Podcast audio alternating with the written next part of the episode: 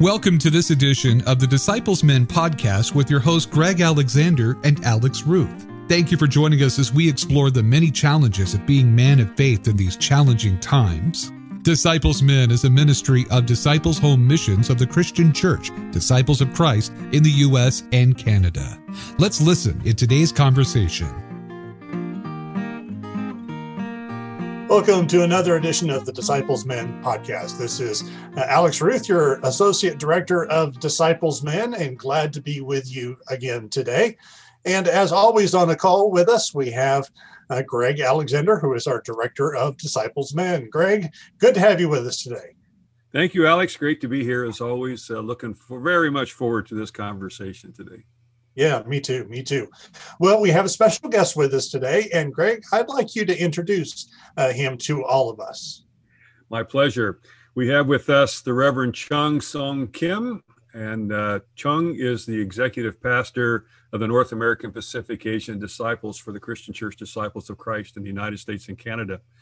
I've had the privilege of working with Chung quite quite some years now since he started in this position uh, our paths have crossed. Uh, he is a full uh, member of the College of Regional Ministers, which I served in for many years and and uh, worked with them primarily through that. But Chung is um, another one of our superb leaders for the Christian Church Disciples of Christ, and we are just honored that that he is with us today. Chung, welcome.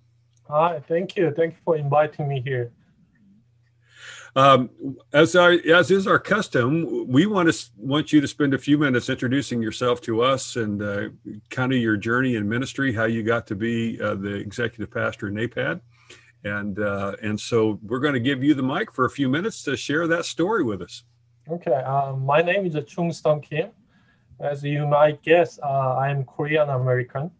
Uh, I was I was student in uh, McCormick Theological Seminary. Uh, that is almost 30, 32 years ago.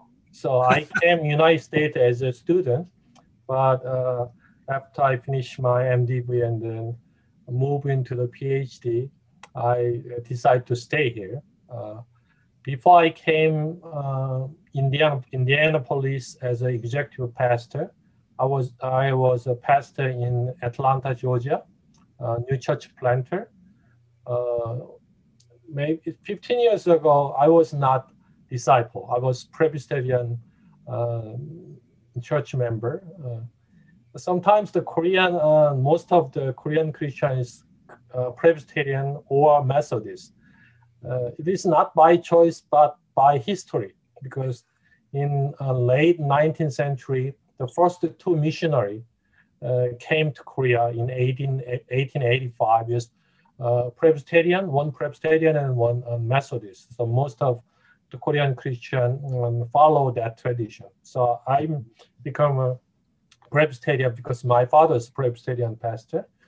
But when I uh, moved here, uh, I happened to know someone, some disciple. At that time, 30 years ago, I didn't know he is a disciple because all the day there's a dual membership was possible between uh, Presbyterian Church USA and the disciple. One of the my mentor was uh, Syngman Rhee. Uh, he was the first president of the uh, NCC USA and then the first Asian moderator of the PCUSA. Uh, he was a, a, disciple and the Presbyterian and pastor dual membership. And he was the Asian American was working with doc, Dr. Martin Luther King when he was a, a, chaplain in the Louisville University in Kentucky. So that's the uh, why I get to know the disciple, and when and I really want to decide to, to be ordained, I decide to join disciple because disciple is open and, and inclusiveness and then their history. I, I'm the student of the history so I get to know the disciple, and then uh, I, I kind of think that I was a hidden disciple. Uh, I will uh, tell the little story. Uh, uh, my father was the disciple, uh, the Presbyterian pastor in Korea. Presbyterian is more strict in terms of the how we share the communion, only for the the baptized And then you have to look look yourself and then ready to the uh, ready to the communion. But my father was admonished, almost punished by the presbytery because he bring the communion to the street, uh, especially wow. uh, the sisters who are walking in the street. So he bring he uh, brought the communion to them. Never ask you are baptized or not, you are ready or not. He just share the communion. So because of that, he was uh, punished. And then Presbyterian um, tradition is that infant baptism. Even though my father was a Presbyterian pastor, four of my siblings never baptized as an infant. He said, you have to decide when you are ready. So I believe I'm kind of a hidden disciple, yeah, my father. So that's the, my natural story. Then I joined Disciple, and I was working as a new church pastor in Atlanta. And five years ago, the board of directors of NAPAD called me as a interim uh, exec pastor, and then after two years, I become a permanent uh, pastor. So that that is my story, and then my wife, I married for 32 years now, and I have one daughter who is still uh, in Atlanta working in the uh, Emory University there. What a wonderful story, Chung. Thanks for sharing that. You you mentioned your PhD. I didn't know you had a PhD. What was your area of study? finish it yet, but I was all about all about dissertation. So uh, that is the history uh, I was studying in the uh, Presbyterian Seminary in Richmond. They used to call it Union Theological Seminary, but it is confused with the seminary in New York. They decide right. to uh, call it uh, Presbyterian Seminary in Richmond. So I was studying church history, actually mm-hmm. American church history. At that time, I get to know about the disciple. I mean, I have a lot of uh, connection with the disciple. Uh, I was yeah. a promoter of the some movie. Is a movie is about the Nanjing massacre by the mm-hmm. Japanese mm-hmm. imperialism.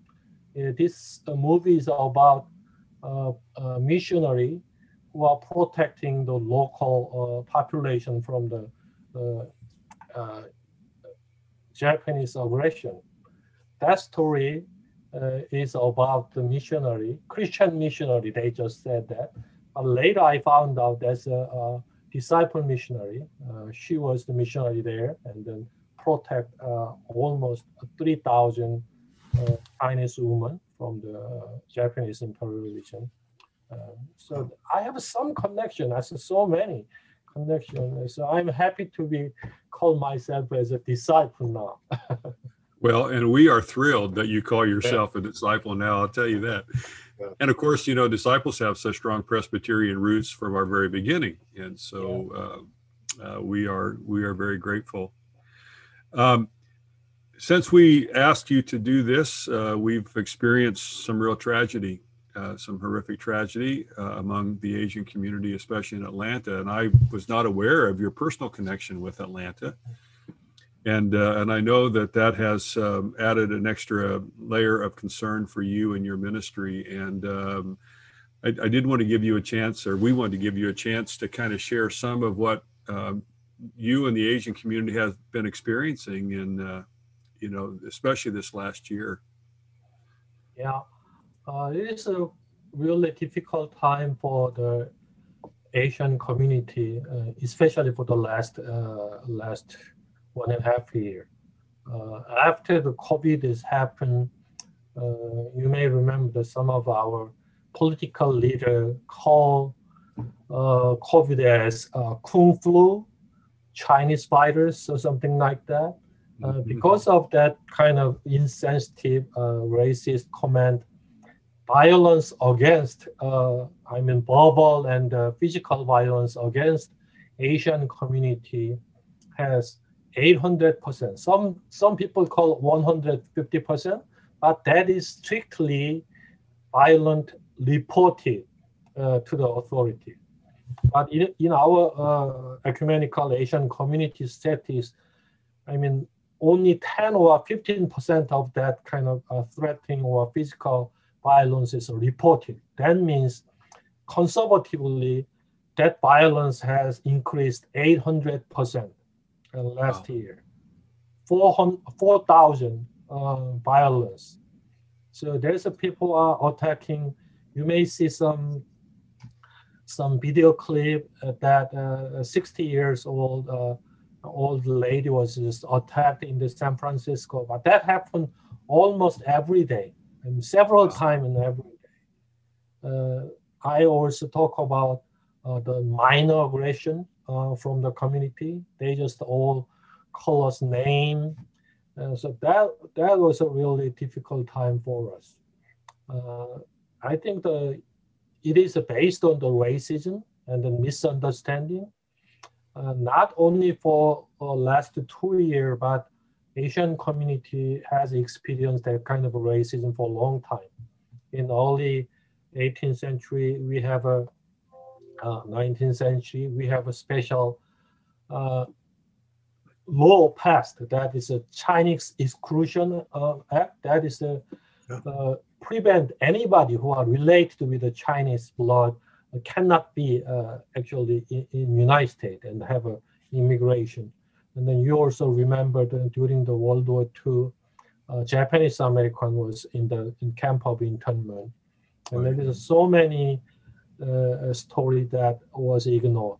But uh, the Asian community is here uh, early as uh, the 17th century, and actually, if we go further back, many of Native American they are same ethnic group of the Asian American. We we believe that they crossed from the Asia to the Alaskan area and then coming to here. So as an immigrant, uh, immigrant uh, uh, for, for myself, sometimes it is hard to just claim our place here. Uh, I mean, you don't have to explain why you are here. Yes. No. Yeah. Right. Right. You shouldn't. Yeah. Shouldn't. Uh, so many times uh, people ask me, where are you from? So I intentionally uh, said that I am from Atlanta. Yeah. and then and then he or she asked again, I mean originally. So oh, originally, originally I I came from the uh, South Korea, but uh, you never ask uh, the white American that where are you from? That means usually what state you are from, not mm-hmm. because not uh, from the Scotland, England, or Ireland or something like that. Right. But right. they keep.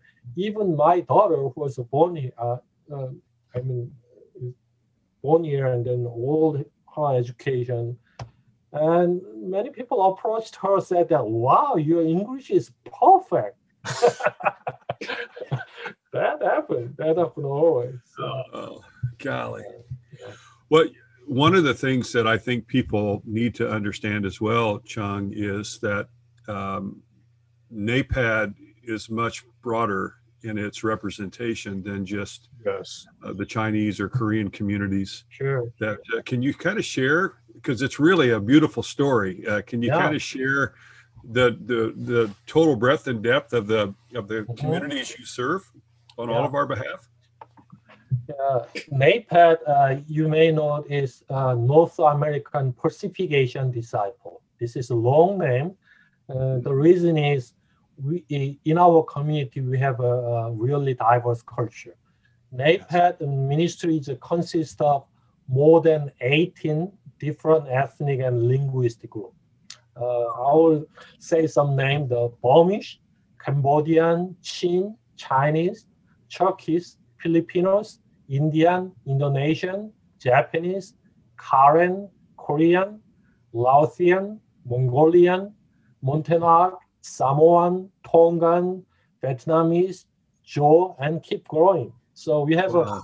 a 18 different group, and then we are growing because uh, last year I met one community from the Nepal. So they didn't join yet, but our community is growing. That means in our community, 18, at least 18 different languages is spoken.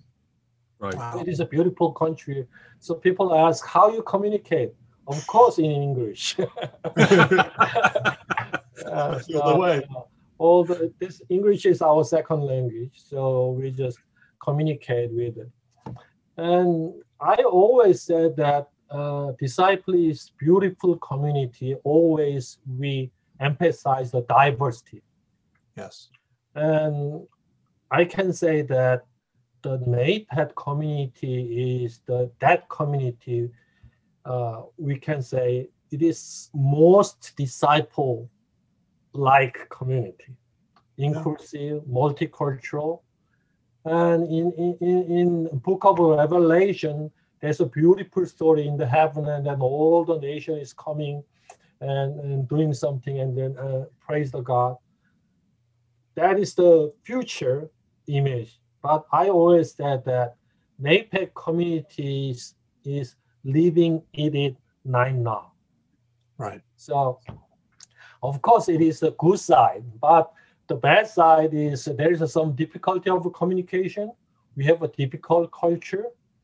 Uh, I know some of the language. I speak uh, several language, not not fluently, uh, and but I mean 18 language. I cannot do that. But uh, sometimes language doesn't matter. Uh, uh, I can I tell a, a story to explain? Yes, please. Yeah, Of course. Uh, a couple of years ago, I went to uh, Portland and the Seattle area because there's a three Chuukese church there. Uh, so I decided to go there, and then uh, most of them want me to be in their worship service. So what they did is they changed their worship time a little, so I can participate uh, three different worship service in a day. You might not know, but the Chuukese worship service uh, last at least two or three hours, because not only for the uh, worship part itself, but before worship is uh, coming up, they sing together, and then you have to shake everybody's hand before actually happen. So uh, sharing the peace is really active. So it is a three hour. Uh, I know some of the Chuukese language, but that is uh, basically say hello. My name is Chung Seong Kim or something like that. It's crazy. So I didn't understand uh, what they are doing in the sermon or something. The three hour, and I uh, was participating in three different worship services at that time. You might think, oh, wow, that should be a boring or something. But honestly, I didn't feel any boring time there. I was so excited. I was a part of that uh, culture. I mean, nine hour worship service was just, go fast. So what I'm wanting to say is, of course, there's a, a barrier of the language, barrier of the culture. But when we are there as a Christian and then we are mingle and then just, I mean, that is the Holy Spirit we are talking about. Yes. Even though we cannot communicate, I, I, I cannot speak uh, the Chuukese language very well. They don't speak Korean well. Uh, but I mean, I was there and then I feel the uh, existence of God uh, in- among us Yeah. that that is the story so i mean we have a, so many different culture and we are, it is not true that all the uh, uh, Nepal community get along well. No we have our own history. Uh, i have some history. I mean korea has a history of the imperialism japanese. Some of the small minority in the southeast asia they have some experience of oppression from the uh, government uh, certain government. So in our group, we have a history of conflict. But as a Christian, as a disciple, we are just try to understand each other more, and then we want to put uh, the, our faith first. That faith that is Jesus was uh, our Savior, and then He showed how we should live according to the gospel. So we try to follow that example. That is the something that overcome some difference, uh, uh, some sometimes some conflict in our community. Chung, I'm I'm curious. Um, I know we have. Uh, I, I live in Missouri, so Mid America region. We have a couple. Uh, we have one established and one forming Chuukese congregation here. Um, tell us a little bit about that demographic piece. Uh, percentage of regions that have NAPAD congregations, and then about how many congregations across our denomination um, associate with with NAPAD. NAPAD, uh, as I said, is 18 different ethnic groups, but uh, church we have around uh, 120 and 30. I, I cannot say exact number because it's changing so fast yes. as a new church.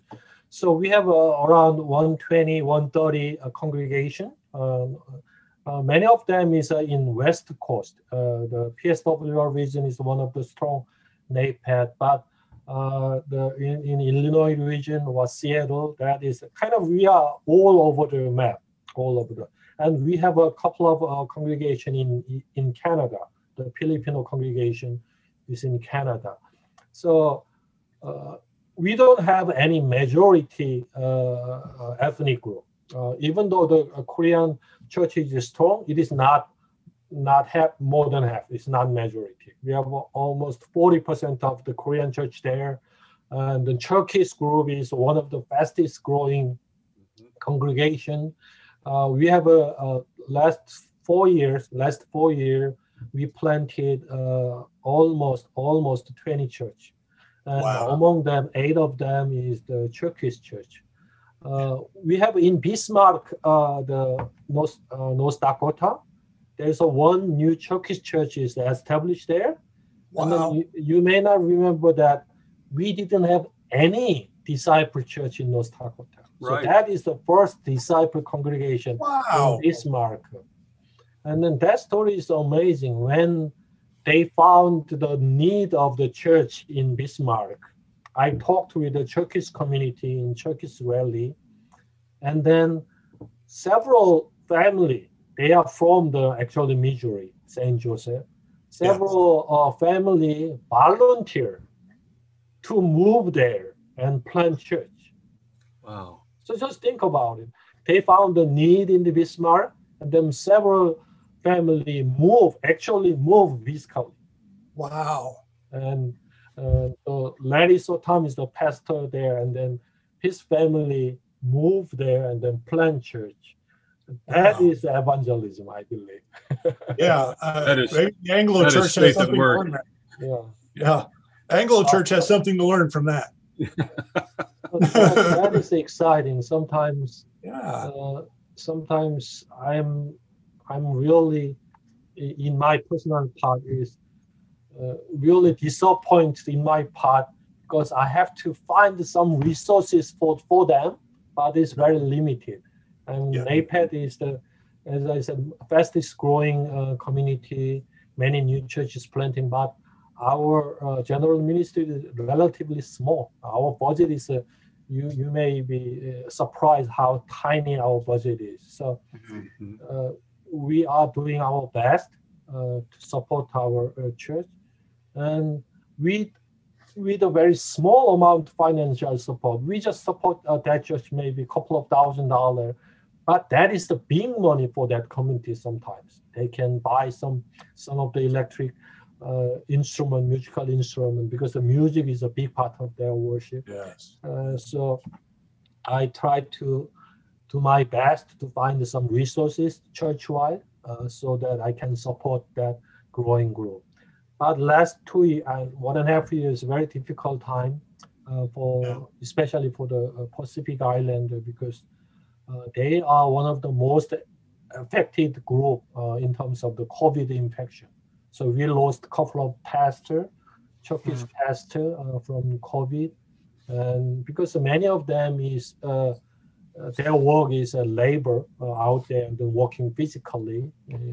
and that that was difficult for me and for the community. our Chuukese pastor, uh, NAPAD have a, a Chuukese ministry pastor who was uh, Likisap, Nolip. Uh, actually, he was impacted and he was in the emergency room for two weeks. Now he is recovered, so I'm happy for that. But uh, Pacific Island group is the group that was most affected by this COVID. Uh, yeah, COVID. I, I hope that uh, my understanding is is that New Church Starts is a partnership between the regions and congregations, and and certainly would be with NAPAD. Yeah. And I, I do hope that you are finding um, you know that kind of support at all these new church starts. I mean, regions don't have a lot of money either, but Mhm. still that's a that's a commitment we need to make. I I always wondered, always wanted to help congregations, especially uh, I serve a little tiny church here in Central Kentucky, and you know they they're always wondering what they can do more for their ministry and uh, to show their ministry just beyond sending money to you know Disciple Mission Fund. And I personally believe that one way that you extend your personal witness is supporting a new church Mhm. and uh, you know write write a check to to this congregation whether it's in Kentucky or North Dakota wherever it wherever it is and show that you know that they represent a, a part of our witness and we want to be a part of that global witness and uh, or or you know national uh, binational witness that we're doing uh, you know for the church wherever. And uh, I, I hope that uh, I hope that people understand that that is a way that we can support the growth of our church. Is you know there are people doing some making like you just identified huge sacrifices for the gospel on behalf of the christian church disciples of christ. And we all ought to be in it together in making this witness happen. And um, and I, I have to assume that your work as a new church planner has been a great gift to these folks as they do their work Yeah, I think uh, I experienced because I planned actually I planned a two two church uh, in one in Washington D.C. area. That was a Presbyterian church, but in the in, in Atlanta there was a Good Neighbor Christian Church is a disciple church, and planting new church is very I mean special ministry. Uh, we need a lot of uh, commitment, not only for the past, only for the pastor, but uh, in our, in my case, many of them is for the uh, pastor's family. They have to sacrifice a lot. It is not because, as Greg you mentioned, uh, now the financial condition of the each region is not that uh, good, so it is sometimes difficult to garnish all the uh, support, financial support timing. But uh, I mean, there's there are people who are passionate for this uh, ministry, church ministry. So it doesn't matter they get the support or not. Uh, was a in, in my case was the same. I just want to plant a church and then make disciple known to Korean community. So I started. Uh, I I was nesting in the Johns Creek Christian Church in Atlanta, and we have a worship service in the afternoon. Uh, we don't have any uh, salary or something. I was working, my wife is working, and then we are doing that uh, kind of a tent making ministry. So I kind of understanding understand the, what is going on out there. Uh, many of the new church movement in NAPAD, the pastors, uh, they don't pay by the church or region. Uh, I mean, most of them at least. They are working their own job, sometimes two job, three job, and then they do whatever is available. But they are doing that because they that is their passion. They believe that is uh, their calling. Uh, I'm grateful many of the- our regional leader and then region they are supporting uh, new churches. Mm, but I have to say that it is more important to support uh, NAPAD uh, new church financially. Then you have to understand that NAPAD is doing our ministry, disciples ministry. NAPAD is not mission field. NAPAD is a, not the separate community out there we can help. NAPAD is our community among ourselves as a disciple. We are doing, we are work together. So that that recognition is, uh, I mean, more important uh, uh, for many of them. Sometimes, uh, because of the language, communication is very limited. That means sometimes it is hard for that community to mingle with existing uh, regional group or something. But they are disciple because they decide to join disciple. right yeah, intentionally. So Yes. we have to, I believe, uh, we have to honor that intention and then celebrate uh, their, their diversity among ourselves. So that is the important message. I really, this is not NAPAD ministry. This is not Chung Seong Kim's ministry to support NAPAD community. This is our own ministry.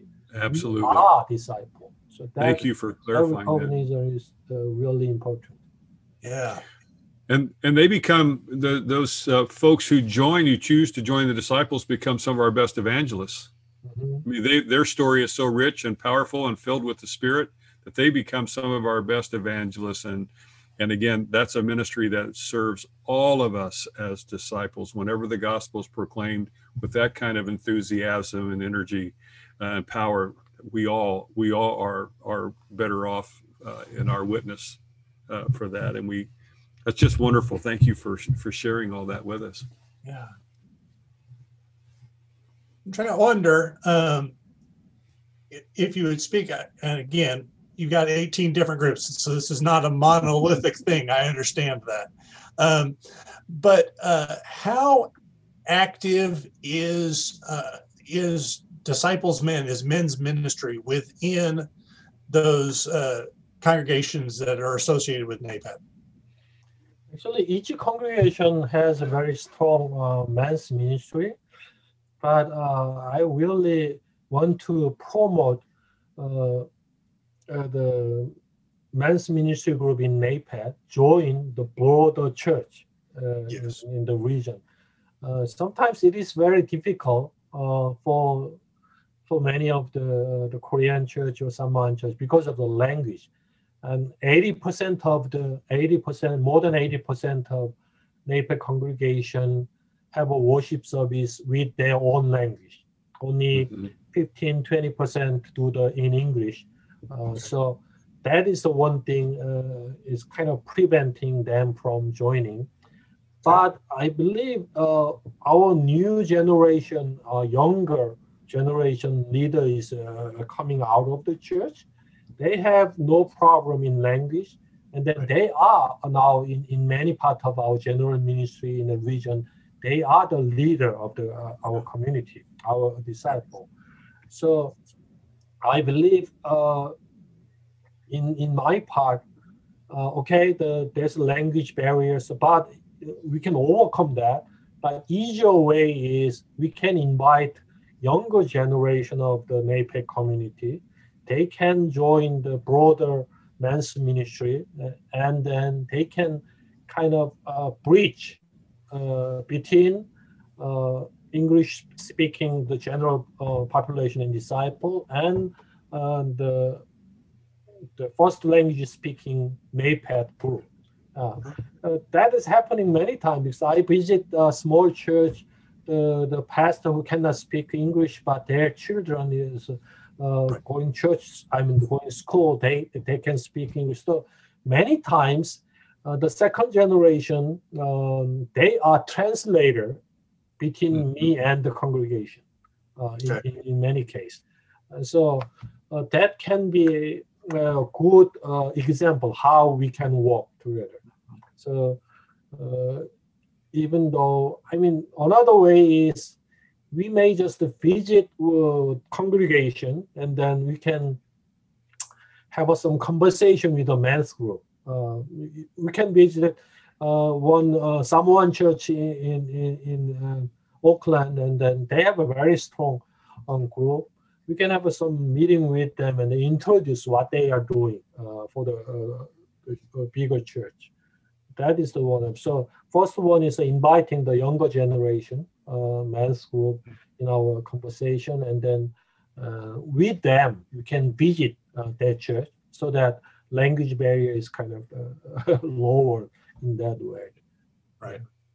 Well, that's certainly where we we need your guidance uh, in helping us, Right. uh, you know, do our work with, as disciple men. And um, as you know, Chung, one of the things that we one of our initiatives is to develop a, a whole new curriculum, a whole new approach to men, disciple men study, uh, bringing together you know, representatives from the whole church, men together that can help us do this. And um, I hadn't thought about that. The you know the younger men should be the kind of the target group of that, uh, not necessarily the target, but the, the point of entry mm-hmm. for that, which is really encouraging. And of course, you know, you suggested some wonderful people for us to to do this, and and one is a young pastor uh, who fits the bill perfectly, and uh, KJ Kim, and uh, uh, uh, anyway, the point is is that this is a this is a place where we sort of feel like we're still stumbling in the dark a bit trying to figure out how we, you know, uh,